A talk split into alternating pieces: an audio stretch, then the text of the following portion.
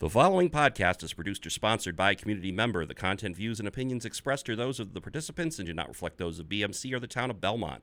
BMC welcomes your comments. Call us at 617 484 2443 or email us at access at belmontmedia.org.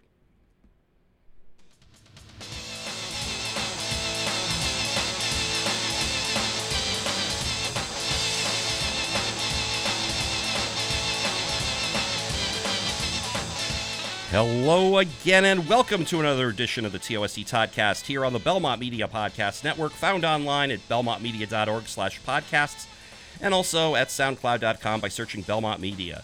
You can listen to the Toddcast at your convenience by downloading the free SoundCloud app available on both iTunes and Google Play stores. I am Todd Bloniars from the award winning Time Out for Sports Talk TV show, available on BMC channels 9 and 29 and also on demand at belmontmedia.org.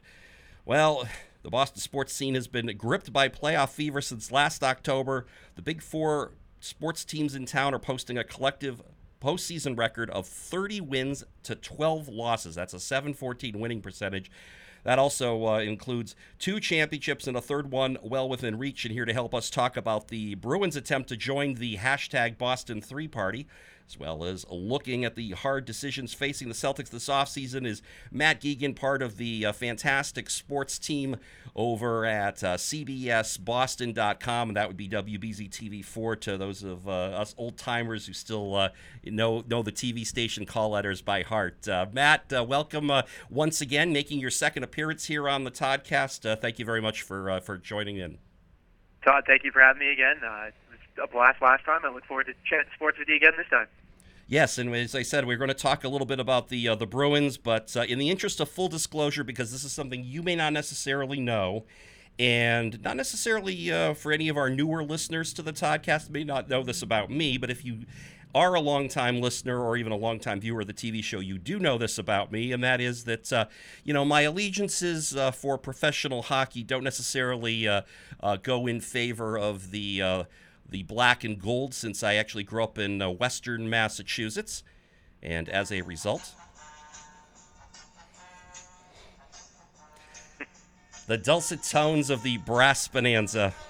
And uh, yes, they still, uh, still, still heartbroken that it's been 22 years, but uh, that the team is uh, left town, and uh, so uh, yeah, it's a kind of bittersweet watching uh, this current series with the uh, the Bruins and the former Whalers, now the Carolina Hurricanes. Uh, by the way, just to answer your next question, Matt, if you have a question for me about this, no, I am not a diehard Carolina Hurricanes fan because, frankly, you know, when I was a Whalers fan, I could drive down and go to the games, and I did that quite a bit in my youth. And uh, when the team left town, it's you know all of a sudden it get a little harder to make those commutes to the uh, you know d- you know all the way down to uh, North Carolina. Absolutely.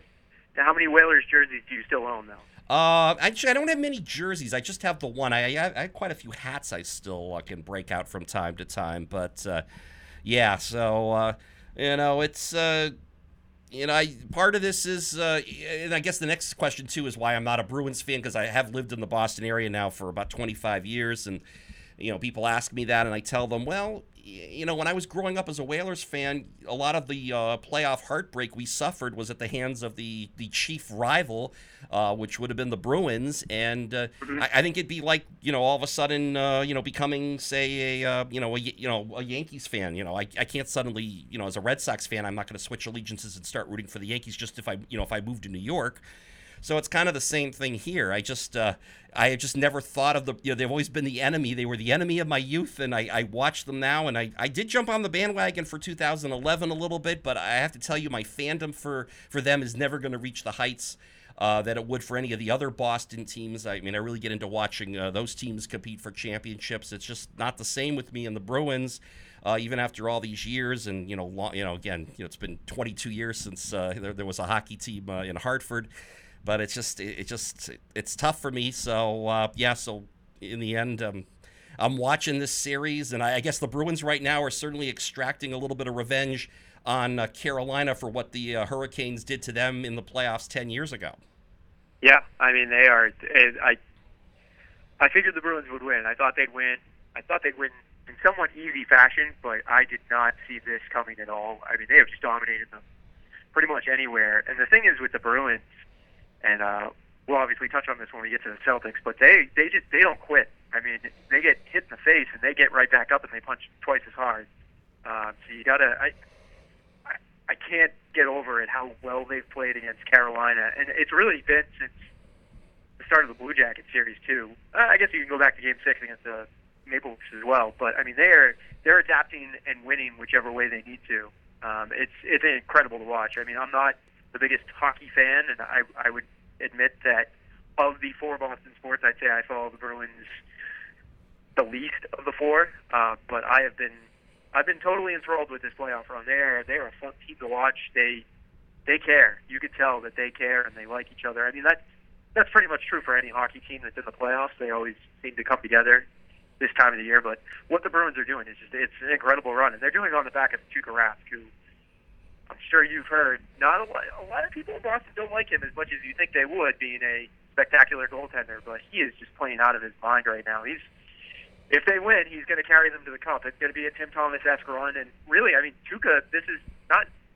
I know people look at his postseason resume, so to speak, but I mean, he was brilliant in 2013 as well when they lost to the Blackhawks. I mean, you know, people will look at that last 13 seconds or whatever of Game Six, but he was he was magnificent that series. He's pretty much as good, if not better, this series or this playoff run. Yeah, well, I mean, I've got all the numbers here, and I'll read some of them out for our, our listeners. Matt, first of all, I am glad that you and I at least both agree on where we rank the Bruins as far as the uh, the, the four sports teams in town, as far you know, in the uh, the pecking order of our. Uh, our, hockey, however, is probably the best sporting the best sport that you can watch. Oh yeah, oh playoff hockey. You know, you can turn on if, if you turn on a, just any random pl- hockey playoff NHL playoff game and they're in overtime, you're just glued to the set because it's just you know it's crazy. Or even you know any game seven for that matter too. Right. Uh, same thing. But yeah, no, you were talking about Tuukka and uh, what he's done this season. I mean, here he is, his 12th season, 32 years old, and uh, really having arguably his best playoff season. But but you're right talking about his career body of work. Granted, he has not been a Stanley Cup winning goaltender, but uh, well, I mean, I guess technically he won one in 2011 as Tim Thomas's backup, but he didn't he didn't play at all in that uh, postseason at all. Uh, but his overall career numbers, uh, including this season, he's uh, 81 games, a 46 and 35 career record, a 2.19 goals against average, and a 927 save percentage to go along with six shutouts. I mean, those are not bad numbers at all. And then, of course, you look at him compared to this year's, or you know what he's doing this season: 16 games, 11 and five record, a 196 goals against uh, and uh, uh, just 32 total goals allowed and a 939 save percentage. Uh, he's just been amazing. And in fact, uh, just talking most recently about his performance in Game Three uh, down in Raleigh the other night against the Hurricanes, some people are already calling it maybe perhaps one of the best games he's ever had in his entire career, which has been a pretty good one. I, I, would say this, you know, I'm watching the pregame show with, with Doc Emrick and Eddie Olczyk a couple couple of my favorite hockey broadcasters, and you know the one thing you know Eddie Olczyk's saying to Mike uh, is, "Hey, you gotta you gotta weather the storm in the first period uh, from you know coming from the Hurricanes. You know they're going to come out fast and hard." And and Tuukka stood up to them. He made 20 saves in the first period, en route to 35 for the game, and uh, some of those saves were, were pretty spectacular. And uh, he did exactly what the Bruins needed in a game where obviously the, the Bees could only come up with a couple goals themselves. Yeah, he absolutely stole that game for him. And like you said, he stole it in that first 10 minutes. They had, I mean, the Hurricanes were relentless. They had a few dumb penalties uh, from what I saw. Unfortunately, I was busy watching the NBA draft lottery, which is a farce. But uh, I didn't get to see we'll get to that. his masterpiece last night. Uh, but he he absolutely stole in that game early on. Uh, Hurricanes came out flying. He gave them absolutely nothing. And the thing with him is he's really he's not giving up many rebounds or he's not giving up good looks off of the rebound. He's stopping everything that's coming his way. And I mean, he whether it's his glove, his body, he's getting the puck, he's stopping the puck, he's not giving them those second chances. And I I, I don't see how Carolina is going to beat him more than twice tomorrow night unless they're lucky.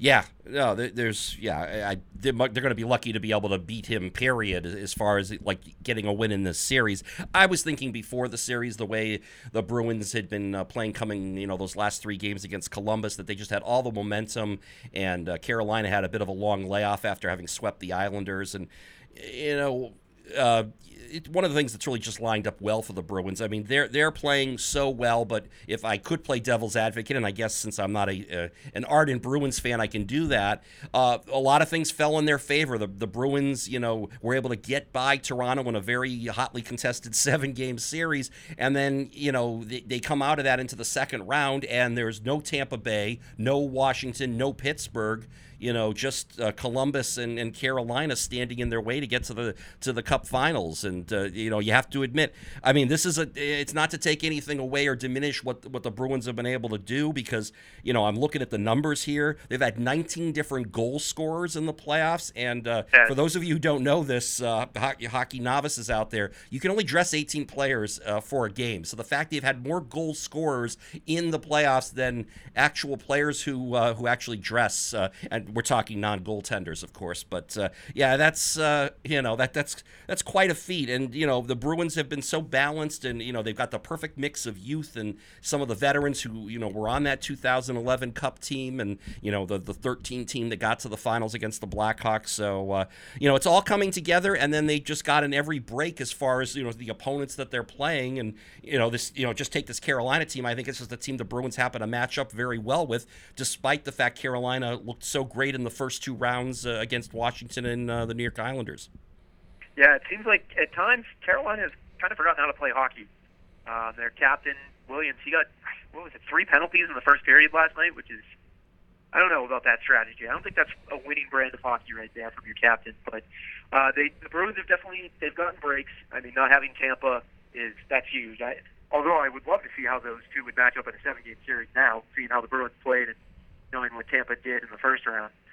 But uh, it's it's one thing to have it all laid out for you. It's another thing to actually take advantage, grasp it by the horns, and really go for it. Uh, they they're not giving the Canes any chance right now. Uh, the Hurricanes actually had a couple good scoring opportunities where they had kind of an open net. Tuukka was out of position a handful of times, and they just they just flat out missed. And on the Bruins side, they're they're not missing those opportunities too often. Um, so it, it definitely takes some puck luck, uh, draw the cards, and all that. But you know what? The Bruins are taking full advantage of it. Um, so they deserve credit for that. I, I don't think anyone will give them an asterisk for not having to face the Lightning after what they're watching their sheer dominance over the last, what was it, six games, I'd say.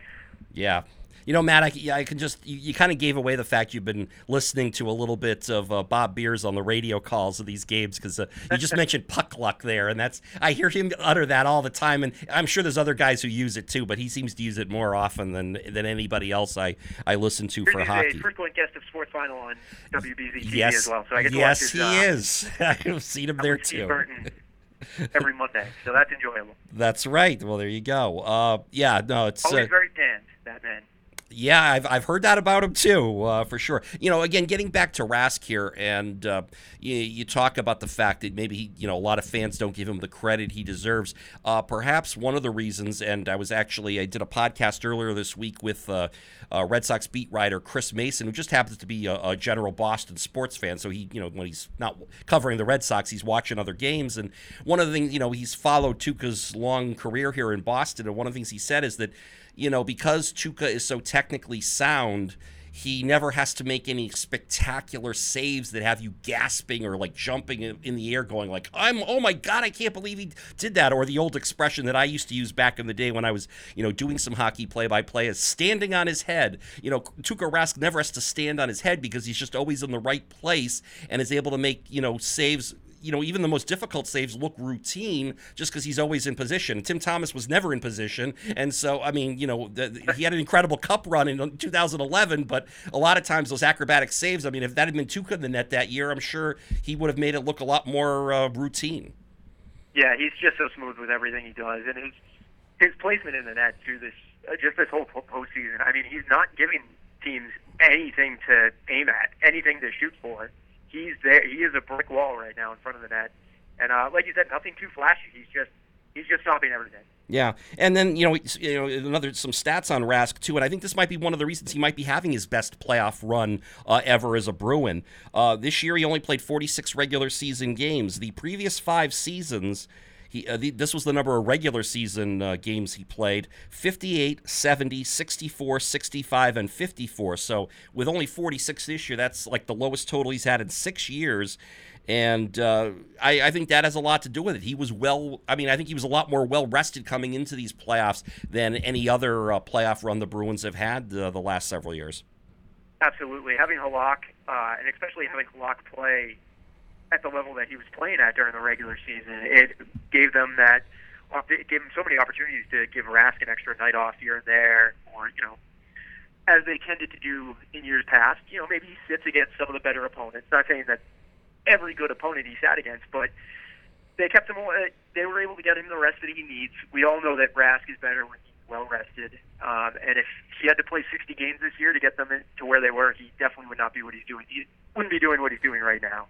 Um, but no, this is it was just great management on Cassidy's part. He deserves a heck of a lot. He deserves all the credit in the world for having this team where they are. He he gets those guys to play. He's got a great system, and they they just they go out and they play for him. They he's he's a great coach. Great coach.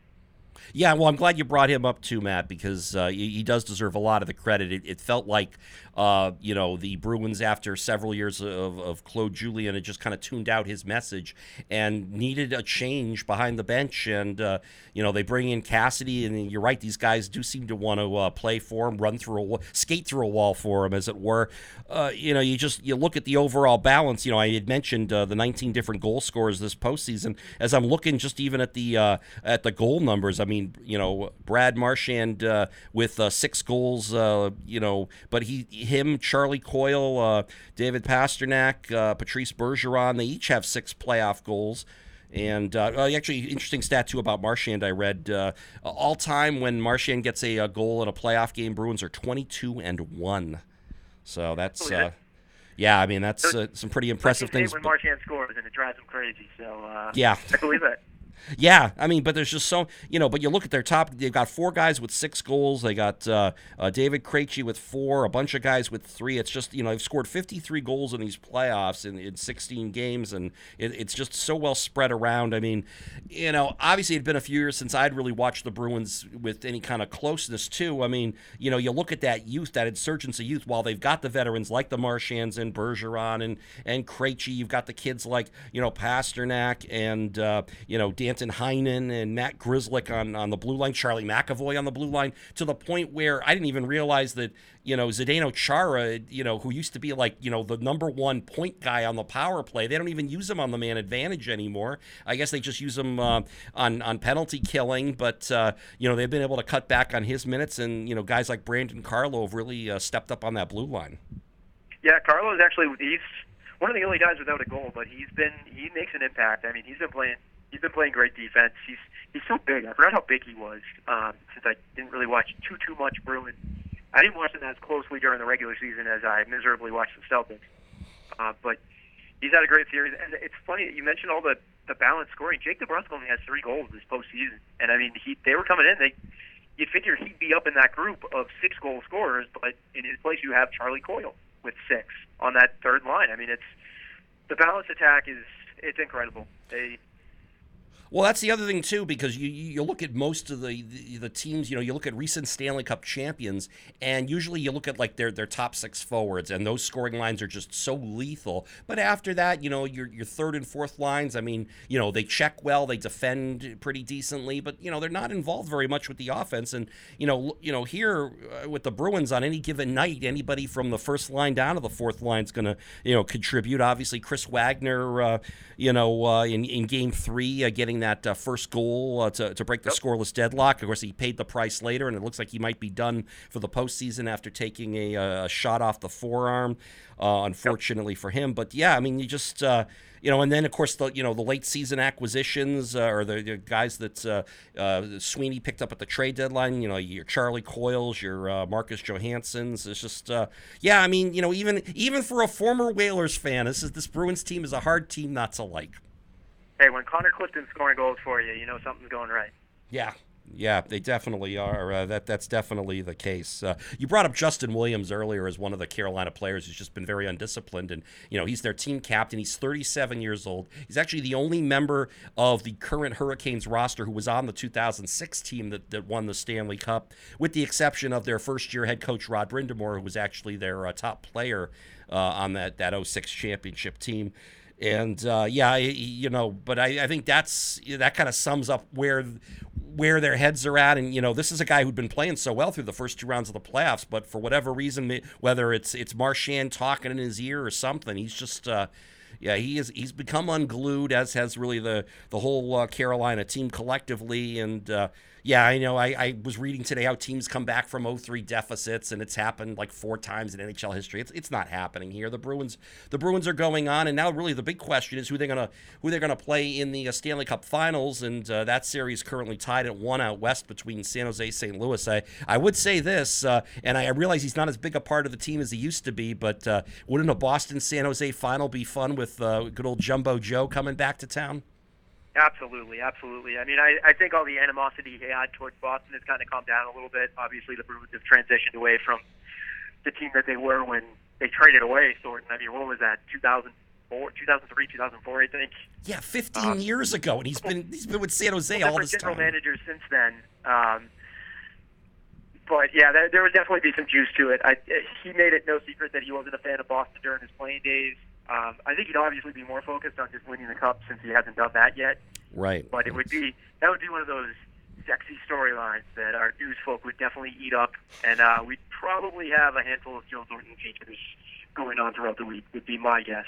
And we can't forget about Martin Jones. He had a nice cup of coffee with the Bruins once. Oh yeah, that's that's right. You know, there's that storyline too. Yeah, yeah. I mean, you're. You, for the team. Yep, you got that. So yeah, that's uh, that's certainly. Uh, but, it, it, you know, not to look too far ahead, but you know, you can't help but uh, do so. It's uh, yeah, that that would be a fun matchup. I, I just don't, you know, the whole St. Louis thing. It's kind of you know, yeah, they, they beat the Blues. You know, everyone remembers the the big Mother's Day goal by Bobby Orr back in 1970. Yep. Or or if you don't remember it, you you at least have been told you've seen the you've seen the film footage of it. Uh, but other than that, I don't really think there's any any big rivalry there. I think Boston San Jose would sort of be a, a fun Stanley Cup Finals. Uh, you know, both coasts, and uh, yeah, no, that's uh, hopefully that's what's how it's going to uh, come down in a few days. Yeah, the NHL would definitely like another Boston California championship series. Um, I think that would draw a little bit better than Boston St. Louis. I could be wrong. No, no, I, I think I think you're right. I mean, and certainly, you know, some of the star power too. Uh, you know, we mentioned with the Sharks, that would be, uh, yeah, that would be fun. And the Sharks going for their first cup, so that would. Uh, I mean, I know the Blues have gone a long time without winning one. Uh, wait a minute, have the Blues ever won a cup? I'm trying to think. Not. I don't even know to be honest. You know, I'm not sure. I think the I think the closest they might have come might have been that uh, series against the Bruins way back when. Sounds um, about right. Sounds about right. But uh, yeah, anyway, so yeah, so the Bruins continue on this hot streak. Uh, you know, we talk about the, you know, I just mentioned the 70s. This, this uh, current six-game winning streak by the Bruins is the longest one they've had in the playoffs since 1978. Which, oddly enough, they, that Bruins team did not win the cup. Uh, but as I said, this team certainly looks. I, they look like the best team of the the ones remaining, and uh, yeah, I would say get those duck boats fired up. As uh, as a, the former uh, uh, Bruins uh, radio guy would have said, get those duck boats ready because they need to to get them cleaned off. It's been a busy stretch for the duck boats. It certainly has been. It has been. And of course, we all were hoping certainly that it was going to be, uh, you know, the, the, the grand slam. Everyone was talking about that before the uh, the NHL and NBA playoffs began. But uh, lo and behold, uh, you know, at best it'll be a Boston three party. Uh, the Celtics not going to be taking part in that. But uh, Matt, I know you're a big Celtics fan. I'm a big Celtics fan. let's just start with this before we even get into what happened in the playoffs. Just, I guess this will kind of be the way to start segueing into it, anyhow you know, this was an terrible. You've probably heard every Celtics fan say this. What a terribly frustrating team this was to watch all year because it just never seemed like they could reach their maximum potential. Uh, it's a team that certainly looked like on paper and on you know in reality should have been much better than they were. I mean, let me get your thoughts on that. Yeah, I mean, there. Do you have a dump button just in case? Yeah, this this is a podcast. We can say whatever we want. yeah, I. I'll try to beep over you though if you want. Yeah, no, I, I will. I'll keep it civil. I okay. just can't even express the level of disdain I have for this team right now. They they just never came together, and it never seemed like they wanted to come together either. Uh, just from all of Kyrie's comments throughout the year, calling out the young guys from the jump. I mean, granted, the young guys did come in with a little bit of a chip on their shoulder. They felt slighted after making it to Game Seven last year without Kyrie and Hayward. And I do see some of their beef because I don't think Hayward should have been starting to start the year. He clearly was not ready, and that definitely threw off the mojo of the team the first, you know, two weeks of the season, and it showed. It definitely showed. But you know what? You have 82 regular season games to figure it out, to come together. You know that if you got, you know the talent is there. If you could just come together, stop complaining about playing time, stop complaining about what other guys are doing. Just, just focus on going out and you know maybe trying to win a game here and there. They could, they would still be playing right now. I, Milwaukee, uh, Giannis is awesome. He's he's going to be the face of the NBA in a few years if the Celtics played to their potential, they would have beaten the Bucks. It's it's as simple as that. They'd be playing the Raptors right now. I didn't really like their chances against the Raptors. The Raptors seem like a pretty complete team this year, uh, even though it came down to Kawhi Leonard four bouncer in Game Seven against Philly. But it's just it was as we say the Bruins. It's all there in front of them, and they're taking advantage of it. The Celtics showed absolutely no desire to take what was there in front of them. They just they wanted it given to them rather than going out and taking it. And I mean that's typical NBA. That's how it is. But I showed just so disappointed. I mean, from top to bottom, I, I'm not sure what Danny Ainge could have done mid-season to fix it. Because obviously, I think Ainge's focus is now on Anthony Davis, and he didn't want to do anything mid-season that would prohibit him from going out and adding Anthony Davis this summer. But uh, I don't know. kind of look back and wonder why Terry Rozier was still on this team. And it was pretty obvious from the jump that he had no desire to be here and play back up to Kyrie Irving because he thought he was much better than he was. But I mean, at the same time, I I placed most of the blame on Kyrie. He came to Boston wanting to be a leader. He wanted to show that he could take his own team and lead them to glory, and did the exact opposite. I mean, he alienated the young guys from calling them out half a dozen times within the first month or two of the season and it just never got better. He, he I do feel bad because I, I am kind of with him on all the "Are you going to New York?" nonsense that plagued him throughout the season. That that's just all made up BS, mostly from New York writers or other agents around the NBA. But I think he let it get to him a little bit too much, and you kind of wish he never said he'd be back in Boston the, before the season even started. Um, just kind of instilling that false hope that there was promise with this team, that there was something that they were building to, not just this year, but years to come. And I mean, I I don't blame fans for questioning if they still want Kyrie on this team. It the Celtics are in a tough position going forward because I don't they can't really do much unless they keep Kyrie. Um, but it just seems like Kyrie is not the guy that you want leading your team. He he showed this year that he can't be the alpha. He can't be the number one guy. He can't be a leader unless he unless he takes what happened this season and he actually learns from it. But honestly, from everything that we've seen from Kyrie in his two years with the Celtics and before that, I don't know if he's the kind of guy that adapts like that. He seems like he's he does his own thing, and if it's not what he wants to do, then you're in his way, and he's going to do anything he, he can to push you out of it. Yeah, I mean, I, will be honest. At this point, I have no idea what the Celtics, you know, or what Danny Ainge ought to do uh, going forward with this with this organization you know which direction he wants to take the team in. And as a fan, I, I don't know what direction I want to see them go in because we all know the NBA is about star power, and you win with stars. And you look at the last four teams that are there, uh, maybe Portland notwithstanding, but the other three teams all have really big name star, you know, put, you know, players on that roster, guys who are capable of taking their team to the promised land. And the closest thing that the Celtics really have with that is Kyrie. Let me ask you this, Matt: Do you think at all that there was kind of a turning point with Kyrie uh, this year. It, it, seemed like all of a sudden, right around the time, and you know, again, maybe the local media here blew it out of proportion, but when he had that phone call with uh, LeBron James to kind of make up, and you know, I guess on one hand, we might have all thought that was a good idea. Uh, it might make him a better leader for the team for the for the Celtics, but you know, it, it, seemed like from that point forward, he he almost turned even more against some of the some of his teammates than he had up to that point. and I just. Yeah, I mean, I don't know. I mean, do you do you look back at that as, as some kind of a turning point? Because that was that was close to the time where I think he told the media, you know, he just said like, you know, uh, you know, shut up. I don't want to hear any more of this. But you know, I, I don't know. What what do you think about that? Yeah, it, on I mean, on the surface, it's like, oh wow, this this kind of shows some growth for Kyrie. He admits that he was wrong, getting out of Cleveland like the way he did, and uh, you know maybe maybe he will turn into a leader. But then unfortunately, I don't know. It it didn't it didn't do anything because a few weeks later he complained about you know all the rumors in the media, and then excuse me after that, I mean, I think when I really kind of lost faith in Kyrie was when he said things will be fine in the playoffs because I'm here. And it's you just how is that productive? Yeah. Have a group of guys that you know they went on a really good run last postseason. I they obviously didn't win it, and I think that's a little overrated. I think they're a little overrated. The fact that they, you know, yes, they made Philly look silly in the second round, but we've seen that Philly can make themselves look silly quite often.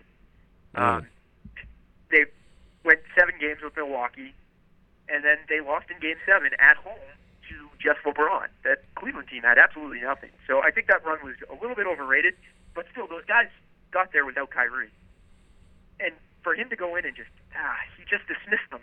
He had no desire to praise them for that run or anything, and you know, just understandably so. He probably did not have fun watching them go on that run last year, but he just alienated himself from I would say 80% of the roster, it seemed, if not more. And I, I don't think he ever got along with Brad as well as Brad plays it off to be.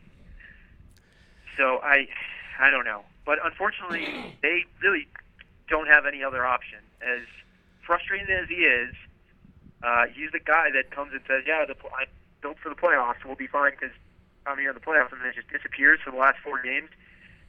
They really don't have any options. They, they kind of have to bring Kyrie back. Otherwise, they're going to bring back the team that we saw, but without Kyrie.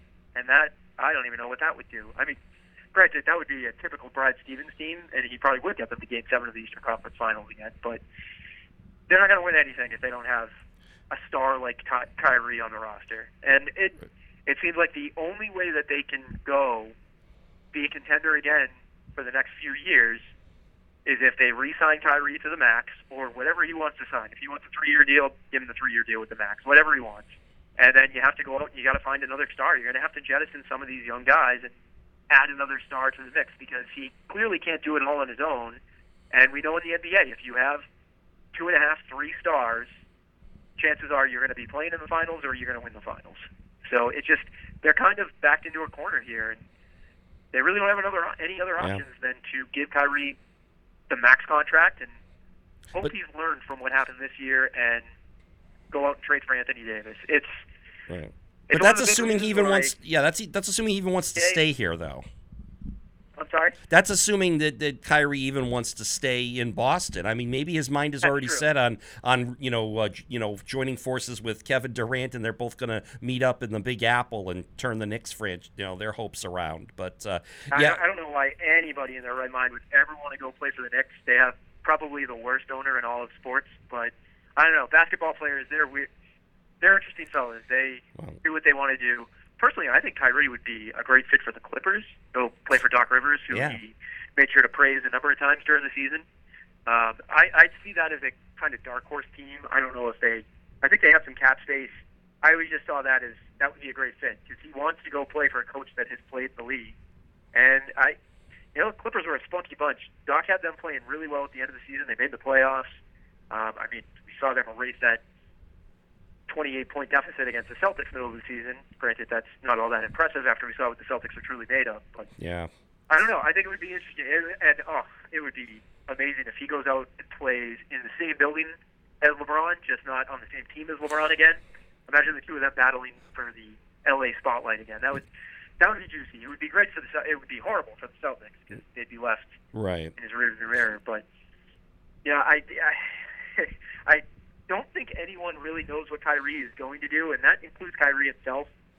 Uh, he's he's kind of a weird cat, and He is, and he's just the thing is, Matt, is he is an immense talent from the neck down. He really is. But you know, you don't know what's going on in his head, and you know, you even see some of these comments uh, that were made after the season uh, you know, uh, Terry Rozier kind of on his way uh, uh, to, to, shooting himself out of town. But he also kind of mentioned, well, you know, part actually, I think he said this during the season too, at one point, or at least maybe right before the playoffs. He said, you know, our mood, you know, the team's mood is kind of Kyrie's mood. So whatever mood Kyrie is in, you know, that's how we that's what we are, and that's how we kind of go. And uh, you know, I guess the the ebbs and flows of Kyrie's mood swings just sort of went. Uh, I mean, he basically took the, the, It sounds like he took the whole team hostage, including Brad Stevens, who uh, had to. You know, this had to be one of the most challenging seasons ever in his coaching career. Yeah, agreed. I mean, he and uh, to his credit, he was accountable right after the season. He said he did a bad job. Um, I I think Brad will learn from this. He definitely needs to learn how to coach star players, however egomania, maniacal, or crazy these star players are. I mean, you win in the NBA with star players. It, it isn't Butler anymore, right. and I think he he knew that, but he got a really big taste of it this year. And I don't think coaching Kyrie is the easiest thing. I mean, obviously, whoever was coaching the Cavaliers, it was LeBron coaching that team, and he could kind of rein Kyrie in because they were winning. But you do have to question if Brad can handle such giant egos like Kyrie, or say if they go out and they get Anthony Davis. You wonder if he can handle it. I, I think he will adapt and he'll learn from this season. Though I think he is much better suited at, to coach a team that doesn't have such lofty expectations and is kind of flying under the radar that plays 110% every night and surprises teams more than a powerhouse that teams have to plan for that may not have the best chemistry, and he needs to bring them together. I don't know if he can do that yet. Well, I think we saw this year that he can't. Next year will be, we'll see. We'll see next year if he gets another chance to show that he can. Uh, like you said, who knows if Kyrie will be back? Who knows if Anthony Davis will be here? Who knows if any of the young players will be here? But he's definitely got to. He's got to look himself. He has looked himself in the mirror and realized he has some shortcomings I think Brad will learn, though. I'm confident in Brad, much more confident in Brad than Kyrie. Yeah, no, but Matt, you're absolutely right. I mean, I think we and we all love what Brad Stevens has done as a coach here, but uh, maybe there is a certain ceiling to what he can do, and he's running into it. And we've you and I have both talked about how this is such a players' league you know, maybe some of those big ego guys, I mean, Stevens is not capable of coaching because they already know more than anybody and they don't need anyone to tell them, you know, what to do. And and so maybe there is going to be a certain, you know, level to where Stevens can be an effective NBA coach and that this might have been it. I mean, maybe, you know, this was obviously the first time uh, this was what his fifth season, so he's got one more year under contract, is that right with the Celtics? Yes, uh, I one or two, I think. I not 100 percent certain. I thought it was a six-year deal, and this was year five, I believe. Uh, this past the season that just ended uh, for him, but each year the the Celtics had won more games than the year before, and they kept improving. And like you said, they were sort of that that team that you know had the lower expectations and would overachieve, and you know they'd be tuned into the coach. And you know this year, you know you've got uh, you know I mean if there's a star out there in the NBA that you know, and maybe he's on a different kind of level than some of the other NBA stars would be a Gordon Hayward, who who probably because he knows of Stevens and their relationship back at Butler, maybe he'd be willing to listen to the coach. But uh, mm-hmm. you know, and and then also like an Al Horford, who I think just wants to win, and he's just. Uh, you know, kind of uh, just a strong leader type that's not like a head case every day. I mean, those guys will follow in in lockstep with Stevens, but you know that might be the extent of like today's NBA star that would really, you know, Uh, that would do it because obviously Kyrie wasn't willing to do it, like you mentioned, and I don't. You know, it's just it's like so. I don't know. It's it's just gonna be a, it's gonna be a fascinating couple of months just to see. You know, you've got all the angles here. You've also got Danny Ainge and his his health issues, and you know how how is that going to translate going forward? I, I mean, and the thing is, you know, even if you're Ainge, if he decides to, to, to stick around and, and continue to figure out what to do, you know, I don't envy what decision he's going to have to make. I, I whatever decision he makes. I mean, and the other thing is, he could decide I want to bring Kyrie back, and Kyrie might say no, and then he'll be left with with other options. But uh, yeah, it just boy, it, it really is going to be a fascinating uh, off season, as it will be for the rest of the NBA too. Yeah, I'm I'm confident that Ainge has he has his plan A, plan B, plan C, etc. Uh, this is Danny Ainge. He, he's got something in the back of his mind that he knows he can do that that will help this team if Kyrie bounces. But I have no idea what it is. I mean, it's it, this is Danny Ainge. Most of his moves, no one actually sees coming. I mean, the Kendrick Perkins trade, no one, no one saw that one coming. It's always the moves that you don't hear about with Ainge that end up going through. It's very Patriots-like on that front. Uh, Kyrie kind of came out of nowhere too uh, a couple of years ago. I remember I was actually sitting down with Brian Robb at the time. Uh, we were enjoying a adult beverage when he got a text from Greg Bedard saying, "Oh, hey, Celtics just traded for Kyrie." And he was like, "Oh, yeah, we kind of heard some rumblings on that this afternoon, but that was the first that anyone had really heard of it." So I, I'd like to think Danny has some crazy master plan jotted down somewhere, probably on a napkin that is just hanging around in his office, but you never know. I it could be Red Auerbach's old napkin. You know, it just gets handed down to yeah, the next generation of great executives. Uh, uh, yeah, it, it's yeah. I don't know. I mean, it's like like I said before, Matt. As a fan, I I don't know what they ought to do. I mean, there's a part of me that says, you know, uh, have Ainge talk Kyrie into coming here. I mean, he's going to make more money here than anywhere else. You get him, you, you convince him to bring in, you know, Anthony Davis, and of course, it might only be a one-year window. That might be all you have, and in the process, you're probably going to have to trade Brown and Tatum, possibly. Right. Um, you know, so I, I don't know. I mean, and then where are you going to be after that if you don't win the championship? If you don't win an 18th banner, I mean, you could be a huge mess after that, where you, you may be another 20 years before you, you even get a sniff again. So uh, yeah there's all that. The, all the hard work to fleece the Brooklyn Nets a few years ago, it could be gone after next year. It, it's a very interesting time for the Celtics. Uh, it, and like I said, I don't think anyone has any clue what's going to happen this summer. I do feel fairly confident in saying that they won't be making three picks come draft night. But uh, you know what? Who even knows on that front? We could be. They could take two euros and send them overseas for a couple years just as draft and stash. But yeah, they've done that before. Uh, yeah, and of course you're alluding to uh, the uh, the NBA draft lottery, uh, for, uh, which took place yesterday as we're uh, recording this podcast. And the Celtics ended up with, I guess, sort of a mixed bag scenario. They end up with the Sacramento pick at number 14, and then they're also going to have picks at 20 and 22. But all the talk is that this is a very top heavy NBA draft, and so the argument would be that these maybe after the first three or four players, there isn't going to be anyone else uh, that is of a, like a star caliber level to to draft, and which in some ways, I mean, the Celtics already have a lot of players like that already on their roster, so maybe these three yep. picks don't mean anything.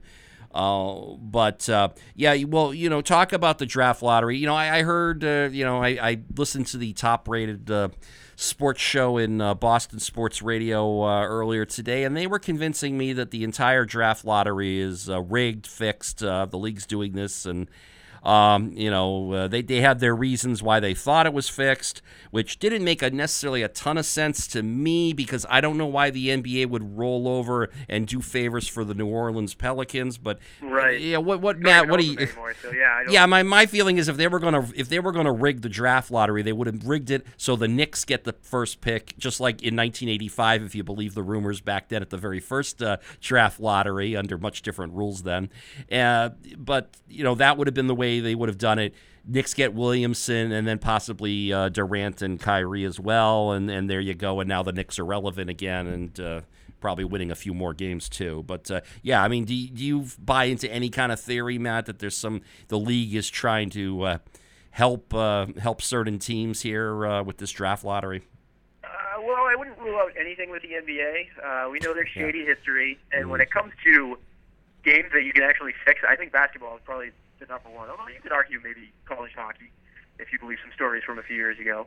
uh, yeah, I, I I don't know how fixed it is. I think there are some aspects to it. I mean, when you think about it, ping pong balls decide who drafts first. That's kind of kind of crazy. And there's an account, but there's an accounting firm there to kind of oversee everything too. So like the balls aren't weighted and Right. rigged, and I mean they keep trying to tamper with it too. So like you know certain teams get X number of balls. They don't want you know the Knicks had the worst record and they end up with the third overall pick, uh, giving them an equal chance. It was like them, uh, Memphis, and New Orleans that all had an equal chance to get the number one pick. If it was rigged, I don't think the Memphis Grizzlies would have ended up with number two pick. Uh, I don't think Memphis is a big NBA. Uh, I don't. I don't know how how well they do, but I don't think many people rush out to watch the Memphis Grizzlies. So I don't know why the NBA would give them a big hand over the Knicks. I mean, granted, the Lakers did jump up to four, which might actually help them get Anthony Davis, but I don't know. I I heard some of that conversation, and I think it was. I would like to think they were just having fun with that topic, but you never know on that. Let me ask Matt though. You were watching the draft lottery. Was LeBron in the room when they were doing the lottery last night? I think he actually took out all of the ping pong balls one by one. Oh, he was he in did- charge of that. He was dressed up as Oh, an account. Oh my goodness! Yeah, I mean, you know, the fact that the Lakers didn't, they moved up seven spots. They were projected to, to finish it with the 11th overall pick, and they end up with four. Uh, which you know, like you brought up, it may help them uh, uh, uh, precipitate a trade uh, with New Orleans if they're going to get Davis. I mean, you know, now that the the Pelicans are getting the number one pick and and will, in all likelihood, barring somebody having an aneurysm, you know, while they're making the selection, Zion Williamson's going to end up going to the. Uh, is going to end up going to the Pelicans, and uh, you know, is there any way that uh, Anthony Davis now might want to consider staying there? I mean, I know he wants to win a a championship, but I mean, they could end up with a, a pretty decent nucleus now. Uh, you know, they're going to get the best player out there. Uh, what do you what do you think Right. about Uh, that? everything I read today was he still wants out. Uh, I don't know. You kind of hope. I mean, it's it's nice to see a team like the Pelicans win the lottery because they they haven't really tanked. They haven't gone bottoms up, hoping to get the number one pick. Um, like you know the Knicks have tried to do for so long. Right. Uh, so it's nice to see a team actually. I mean, look at a couple years ago. They went out and signed DeMarcus Cousins to put next to Anthony Davis in hopes of them being able to make some noise in the Western Conference. Didn't work out, but you know, you give 'em- you applaud the effort. They at least tried. So it is nice to see them get rewarded with that number one pick. But I, I don't think it's going to make a difference. It'd be nice to see if Davis would give it a try and maybe start the season with the Pelicans, and then if they just go bottoms up, then they can maybe trade him at the deadline. Uh, I'm, I'm sure New Orleans would get a mu- they would get a much better package before the season. So we'll see how we'll see how they like to, how they want to handle that. It seems like Griffin, the new GM there, he wants to hold on to Davis as long as possible and try to convince him to stay long term. You know, just here, take this truckload of money, please, and play with us, be the face of our franchise alongside Williamson. But you know, we know how NBA stars are. I think Anthony Davis and his agent really want him to be in Los Angeles. So ultimately, that's probably where he'll end up one way or another. But we'll see. Yeah. I mean, do you think there's any chance uh, as far as like uh, what do you think that like for example like Danny would have to to really give up like what would he have to like offer up as a as a trade here because obviously now with the Lakers pick maybe looking a little more attractive at number 4 I mean if you're Ainge are, are you having to give up both Brown and Tatum in a trade to get Davis and and at this point given what we've seen with this team would you even uh, consider doing that Yeah, I think the Pelicans will obviously ask for both of them. I I would like to think Danny would say no. You can have one. Don't ask for the second one. I'll give you one, and then he might have to part with. He'll probably have to part with the Memphis pick, uh, maybe number 14 this year, and then the, more players. Marcus Smart would probably have to be in the deal. Um, maybe you could work out a. I don't even know if they can do a sign and trade because they're already over the cap. But sign and trade with Terry Rozier and send him down there. They're they're going to have to give up quite a bit. I think if you put Tatum and Brown and Smart in the deal, it would match up the salaries for Davis. So that's the one that's being thrown around a lot. I just I don't see how Danny would give up both of those, knowing that I mean the Knicks they, they have nothing to give them. The Knicks have their you know number three pick, which I don't know. Maybe if they like R.J. Barrett, the Pelicans would go for that. But then who are you adding on? Dennis Smith and Kevin Knox. I mean, they're yeah, the Celtics can trump that offer. Even the Lakers offer if they do, you know, the four pick, Kuzma, Lonzo Ball, uh, was the other guy. I always want to say D'Angelo Russell, but I know that's not him. Uh, I, I just, I think the Celtics can obviously make the best offer, but at this point, it's a matter of is Danny really going to trade away the entire farm for Davis, knowing that there's a there's a chance that it might only be for one year. And I mean, especially if Kyrie's not back, do you really mortgage the future just to have one year of Anthony Davis and hope that you can convince him, kind of like OKC did with Paul George a couple years ago? It's it's an awfully big risk. We know Danny Ainge is a gambler, and he likes to he sees if there's one GM that will go out and make that risk, he's the one, and he won't even bat an eye doing it. But I, I, I don't know. I think after seeing what happened this year, you, I, I just don't. I don't even know anymore. Yeah, I mean, I well, and as, as kind of a follow up on that, I mean, what do you think? Or what do you do? You have any possibility or an idea in your mind what what Danny Ainge's plan B could be? Uh, you know, if you know he just he offers Kyrie a max deal and Kyrie just says, "Nope, see you later. I'm I'm I've done my time here. I'm gonna look somewhere. I'm just gonna. I need a new uh, organization or whatever. So he leaves. What's Plan B at the point guard position? Because you would think it might be Terry Rozier, but then again, with some of the comments he made at the end of the uh, season, uh, I I'm not sure. Maybe he'd be willing to come back to a Kyrie-less Celtics, but I don't know if Danny Ainge, based on some of the comments he heard uh, from Rozier, whether he'd want to bring him back. Yeah, I don't. I I was never really a big fan of Terry Rozier. He had a had, an, he had a pretty good playoff run last season. I think that, like I said earlier, I think his postseason overall last year was a little overrated. His especially since he disappeared on the road and he just seemed to feed off of his fake beef with Eric Bledsoe to sell some T-shirts. Uh, and then just the fact that he came into the season knowing that he was the backup point guard. And it's not like he's backing up some lottery pick. He's backing up Kyrie Irving knowing that he was the backup, he still had showed no desire to take that role and thrive with it. He could have led that second unit, and he he was so disinterested. He he didn't care throughout the season. He played selfish ball. He played no defense, and it especially the comments of the other day. I mean, there's there's burning bridges on the way out. He he threw napalm all, all over the bridge. There there will never be a bridge again.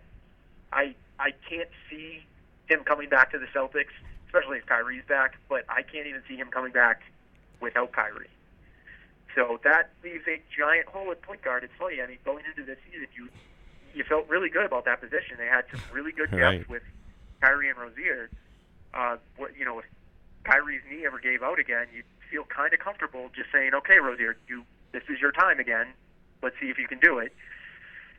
But he he showed no desire. He, he as much as I blame Kyrie for this year, I I blame Rozier for the downfall of the bench too. I mean, the bench before the season, Marcus Morris was talking about it. They were they're going to be the bench with attitude, and they they showed attitude. They just showed the wrong kind of attitude. It was the me me me attitude. I mean, Rozier the other day complained about touches. He was second on the team in overall touches to only Kyrie. So I really don't understand what his uh, what he was complaining about. Uh, as for what they could do going forward, that is that is a great question. Uh, how do you feel about a Rondo reunion? Because he's one of the only point guards out there this offseason. And and also he'd be able to fit into the cap. I, the only answer I would say to that is, uh, if you remember, Rondo was here when Stevens got on board, and uh, Rondo wasn't here much longer after Stevens came on. On, I, I, think those two did not see eye to eye. And you know, you talk about Mercurial. I mean, obviously that's Rondo's middle name, although maybe he shares it with Kyrie. I guess they're kind of two different types of Mercurial. But the point is, they're both, you know, they both think they know more than the current Celtics coach about the game, and so neither one is going to listen much. And yeah, I mean, if if, if Stevens thought it was tough this year. I mean, all he's got to do if they ever thought of bringing uh, Rondo back, uh, you know, would be to just go back to year one, uh, you know, when he uh, first came on board here. Yeah, I just, uh, you know, I hey, and I like both these guys do things with the ball, uh, bringing it up the floor, and some of the, the moves they can make that just, you know, they they, they make you're in awe watching what they can do, the the immense yeah, talents they one of the have. Best finishers I've ever seen. I mean, he's, he's spectacular to watch. He's just a truly unique talent. Well, Rondo with that hole, the way he would fake that behind the back pass and have the ability because his oh, yeah. hands are so huge to be able to just pull it right back and then you know uh, toss it forward. Oh, yeah. Yeah, that would be. Uh, so, but that's the other thing. If they can't bring Kyrie back, the options are limited. I guess the cap space, and I don't understand all the permutations of the NBA salary cap, but apparently they couldn't just fill in another. You know, Kemba Walker probably would not be an option, even though he'd be a free agent uh, this summer too. I would love that as a diehard UConn basketball fan. Yeah, well. Yeah, it just wouldn't, it wouldn't work. Yeah, they the cap is constituted that they can't even if they lose Kyrie, I don't they can't fit in under the max contract unless they trade Hayward and Al Horford takes a giant pay cut. Well, let's talk about those two guys really quick since you brought them both up, and I was actually going to ask you something about them both. One, um, you, you think uh, Hayward, this is the best we're going to see of him, or do you think maybe with another off season, maybe he comes back uh, closer to form next year? And then two, uh, the opt out uh, option uh, this this off season with Horford, who if he sees a team minus Kyrie and with Hayward, you know whether or not he'll ever return back to the form he had in Utah. You know, maybe Horford, who, you know, obviously, you know, while you think of him as a team first guy, he's also he's a guy who's who wouldn't want to leave for money because he'd be he'd be giving up a lot of money to leave the Celtics. But you know, if the guy honestly wants to take a huge pay cut and try to win somewhere else, hello Golden State, maybe I don't know. Uh, he you know he'd be the guy to do it. He'd be almost leaving for noble reasons, but you know, nevertheless, it would be kind of a sad uh, departure for the Celtics because you feel like uh, you know Horford is one of those glue guys you'd want to you know hang on to if you could. Absolutely, and I mean if Kyrie's gone, and they go with the youth movement. I, Horford's leadership is extremely valuable. I mean, he's like you said, he's the glue guy. He's the Phil Hartman of this team, it seems. So he, I mean, he just does everything well. He doesn't do anything great, but he does everything well. And I think you lose him, and you lose a lot of the little things. And I don't, I don't know who they would replace him with either. Um, it would, they'd certainly be able to go out and try and find someone because it'd be a nice chunk of thirty million dollars off the books but we'll see. I mean, he's he said that he wants to be here. Obviously, that would probably change. He's getting up there, and if he really wants to win, and it's not going to happen here, I think they'd find a way to help him get to a winning team. Um, so we'll see about that. Hayward, I'd like to think that next year he'll be better. I mean, he was spectacular the year before he signed in Boston. It was a much different system in Utah, but this year I, he just he wasn't ready for the season. Uh, he had that setback in August, so he didn't even have a full off season to get ready. I mean, I know we saw all the videos of him picking up marbles with his toes and everything, but he really didn't have an off season to, you know, get back to that form. I'm not making excuses because he was he was bad at for large chunks of this season, but you would like to think that maybe having a full summer to get healthy again, to actually train basketball wise, that he'll be a lot better. I mean, it, it, he really can't go down from where he was. He was he was terrible in the playoffs, and it killed him. And Stevens relied way too much on him for large stretches, which is you know that's Stevens' fault. He should he should have seen that. If there's one thing that he definitely needs to improve on, Stevens this is he needs to know when to call a timeout and get certain players off the floor because they just don't have it, and it's crushing the team. Uh, but we'll see. I'd like to think that Hayward, I don't know if he'll ever be a $34 million a year player, but you'd like to think he'd be a little closer to what he was in his good years in Utah than what we saw last year. Um, we'll see. I mean, like I said, this is an important off season for him, training wise. Uh, if he comes back and is just as bad next year, then yeah, I'd say he's probably a lost cause. But we'll see. You know, Matt, I, I, knew I always liked you, and then you, you made that uh, you used the uh, the Phil Hartman uh, analogy there, uh, talking about uh, the all time great glue guys, and you know, all of a sudden, Matt, you've just vaulted yourself into all star guest status here on the Toddcast because I well, I have you. to tip Anytime my. I, I, mean, my God, between Saturday Night Live and News Radio, I mean, Phil Hartman was like the ultimate glue guy in, in entertainment. Uh, just just for those two shows alone, no question about. It. I could I could go on another track about that, but this is sports, so and we're talking Celtics. I did want to ask you one last thing about uh, Marcus Smart, um, you know, and uh, you know, talking about other kind of glue guys on the team. Uh, you know, Smart yeah, he's a fan favorite, and it, you know, in the end, you know, we all kind of some of us might have questioned that contract that Ainge signed him to, but you know, he really showed his worth, especially you know after missing some time and then coming back uh, for the for the end of the playoffs. Uh, you know, even in uh, kind of a maybe half capacity. Uh, the one thing is, you know, right after the uh, that last game, you know, he made some comments about Kyrie Irving that he actually liked playing with them. I mean, do you think he was just trying to be diplomatic there, or is he going to really be kind of crushed uh, when Kyrie uh, decides he, uh, you know, wants to start spreading the news uh, in the Big Apple or somewhere else? I we'll see. I thought it was kind of noble and smart not to throw Kyrie under the bus like that because there was, you know, justifiably so. There was a lot of Kyrie bashing, and you know, Kyrie was definitely, I'd say, ninety percent at fault for what happened this year, and even more so possibly in the playoffs. But I think Marcus Smart realizes that if he wants to win as a member of the Celtics, he is going to have to do that with Kyrie Irving. So it's within his best interest not to immediately go and throw him under the bus, like you know some other point guard in the team thought was good to do. Um, Smart, I, I I've made it no secret. I love Marcus Smart. He he got better this year. He turned himself. I mean, he still takes some really horrible shots, but he turned himself into a better three-point shooter, which in Brad Stevens' system you have to do. Um, he still plays defense like very few in the NBA, and I mean, really, he is he's the heartbeat of that team. I mean, he's their bulldog, and when he went down, it they missed him. They missed him greatly. Obviously, not against the Pacers because the Pacers are a depleted team, anyways. But you you were hoping that he would provide a little bit of spark against the Bucks, and I, I mean, I don't think anyone could have sparked that team to close that series. The Bucks were on a mission this year, and especially after that game one embarrassment, they wanted to go out and embarrass the Celtics, and they did just that. So they deserve credit. Um, I thought it was funny how the Celtics actually praised the Bucks nonstop after they lost to them, and then Giannis came out yesterday and said well, that they can't afford to lose Game One against the Raptors, not like they did against the Celtics. You could do something like that against the Celtics team, right? The Celtics, but right. Well, you know, uh, well, we all know Kyrie's going to be parked on his couch watching that uh, that big uh, you know Toronto Bucks series that starts tonight. Uh, he already he told he told us that after the uh, the season ended there.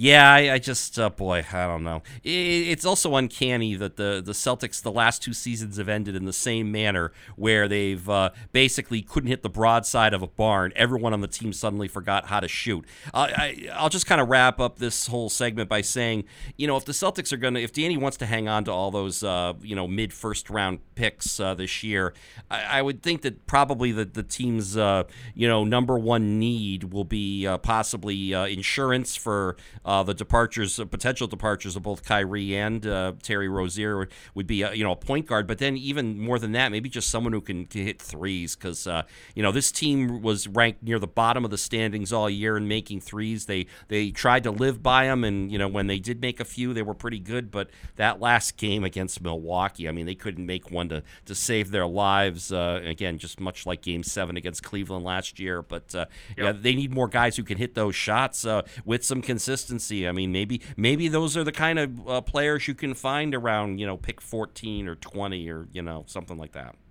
Right. Well, I mean, I'm not a big fan of the three ball. I'd like to see someone that can actually go to the basket a little bit more. Oh no, no, don't get me wrong. I, am kind of I'm totally with you there. I mean, I, I don't like what the game's become that it's become a three point shooting contest, yeah. but that's kind of. Oh, yeah. But you got to be able to keep up with the Joneses when you you know you see uh, you know obviously what a team like the Golden State Warriors do on a nightly basis. Uh, so right. You know, you need something like it. You know, and speaking of, uh, you know, you mentioned Milwaukee kind of on a mission here. Let's talk a little bit about the the final four teams that are left here.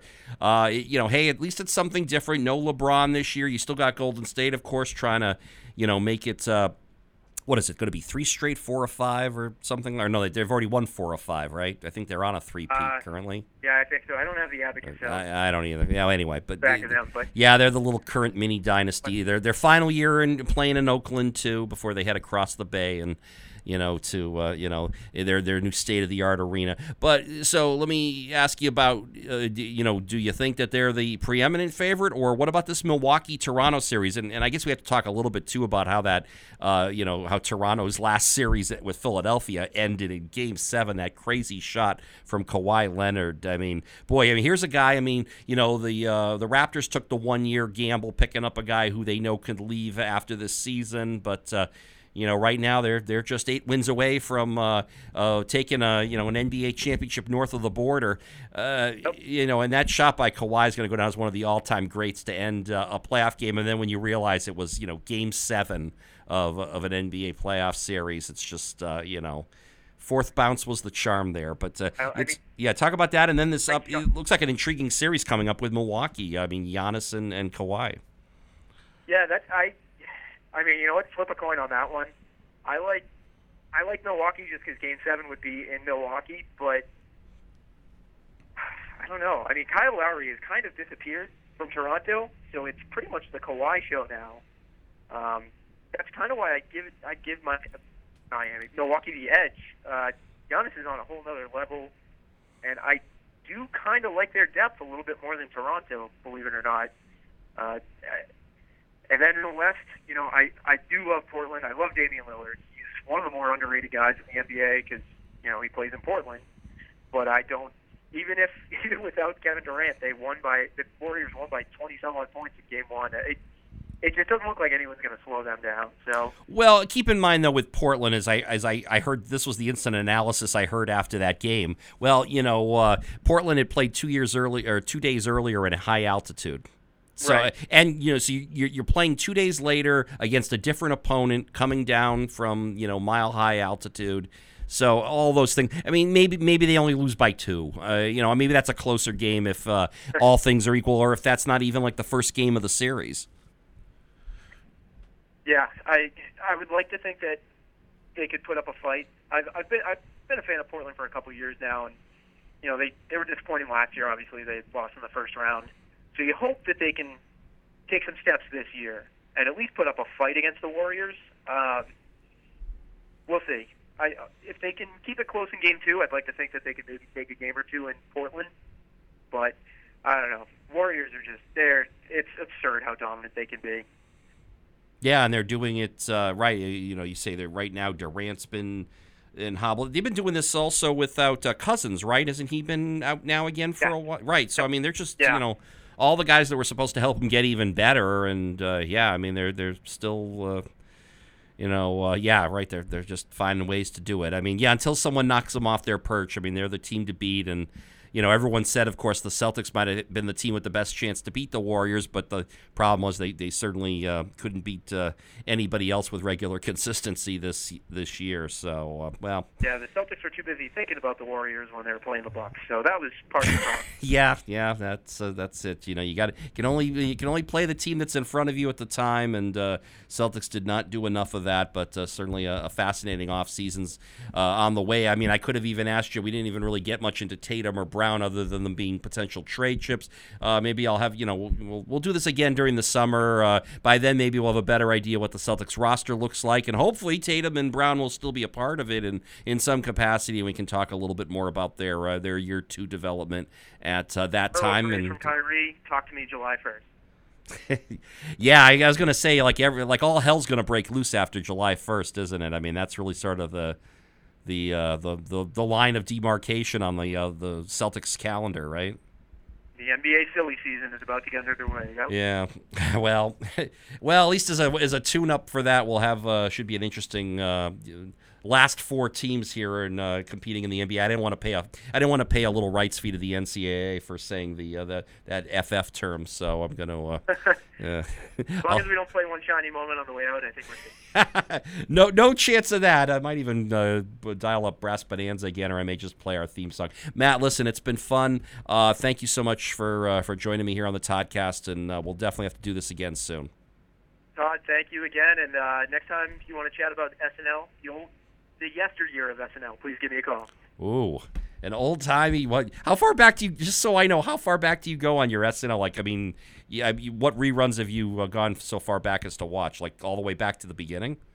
Uh, no, probably not the beginning. I mean, I've seen, I love the SNL app because they, uh, you can find just about anything on there. Um, I would say I'm mostly in the early '90s days when it was, you know, Spade, Farley, Sandler. Did you see Sandler's return uh, a couple of weeks ago? Uh, he said he was never going to come back to host. I did not. I saw his Chris Farley song, and uh, yes, I cried for Yeah. several minutes Uh. on that. Uh, but I, I didn't cry, but it was it was very touching. I guess apparently uh, he had also done that on his Netflix special, which I have not seen. Uh, Yeah, but so uh, I was it caught me by it, But I still, I mean, uh, you know, I'm a big Hartman fan. I have to put Chris Farley one, Hartman two in my all-time rankings. Um, and You got Chris Farley number one over Hartman. Wow. What about Will? What about Will Ferrell? he's he's number three. Okay. three. Wow. That's quite the. Uh, that is. Uh, yeah, you know, now you've got me thinking about this. This might be an idea for a show. I, I certainly have to do a, a top 20 of uh, all time great cast members. Uh, yeah, I, I definitely go back that far uh, as well. I, you know, like I say, the Hartman crew in the 80s is kind of where I first started really watching regularly. But uh, yeah, yeah, Mm-hmm. If great. you haven't read it yet, Phil Hart, there's a great book about Phil Hartman. It's written by his brother, oh, or it's written with his brother. Excuse me. Okay. Uh, really good. Uh, just ah, I can talk about Phil Hartman for days. yeah, yeah, he was, uh, you know, again, underrated on news radio as well. He was uh, really Oh, the. absolutely. Yeah, that uh, once he left, uh, when they tried to bring the show back without him for another year, it just was not the same, uh, for sure. But anyway, okay, let's let's stop there before we go for another hour. Uh, Ma- Matt, it, it definitely has been fun though, and we'll definitely have you back on again uh, on the Toddcast real soon. Todd, thanks. Take care. All right, you too, Matt. All right, again, that's uh, Matt Geagan. You can uh, follow him on Twitter. I should have mentioned his handle while he was on with us. Uh, that's at Matt Geagan. That is M A T T G E A G A N.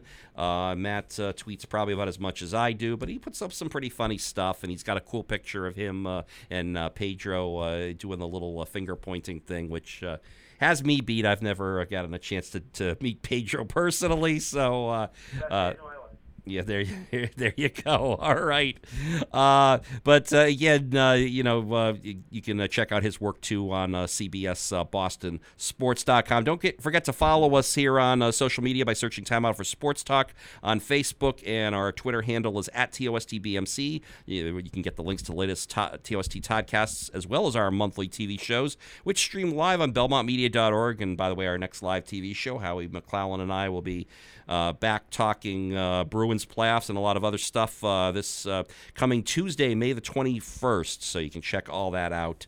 Uh, and you can uh, watch the live stream at 8 o'clock Tuesday evening on uh, BelmontMedia.org. want to thank uh, once again Matt Geagan, WBZ Channel 4 sports producer. And until next time, my name is Todd Bloniars. want to thank you for checking out the TOST Toddcast right here on the Belmont Media Podcast Network.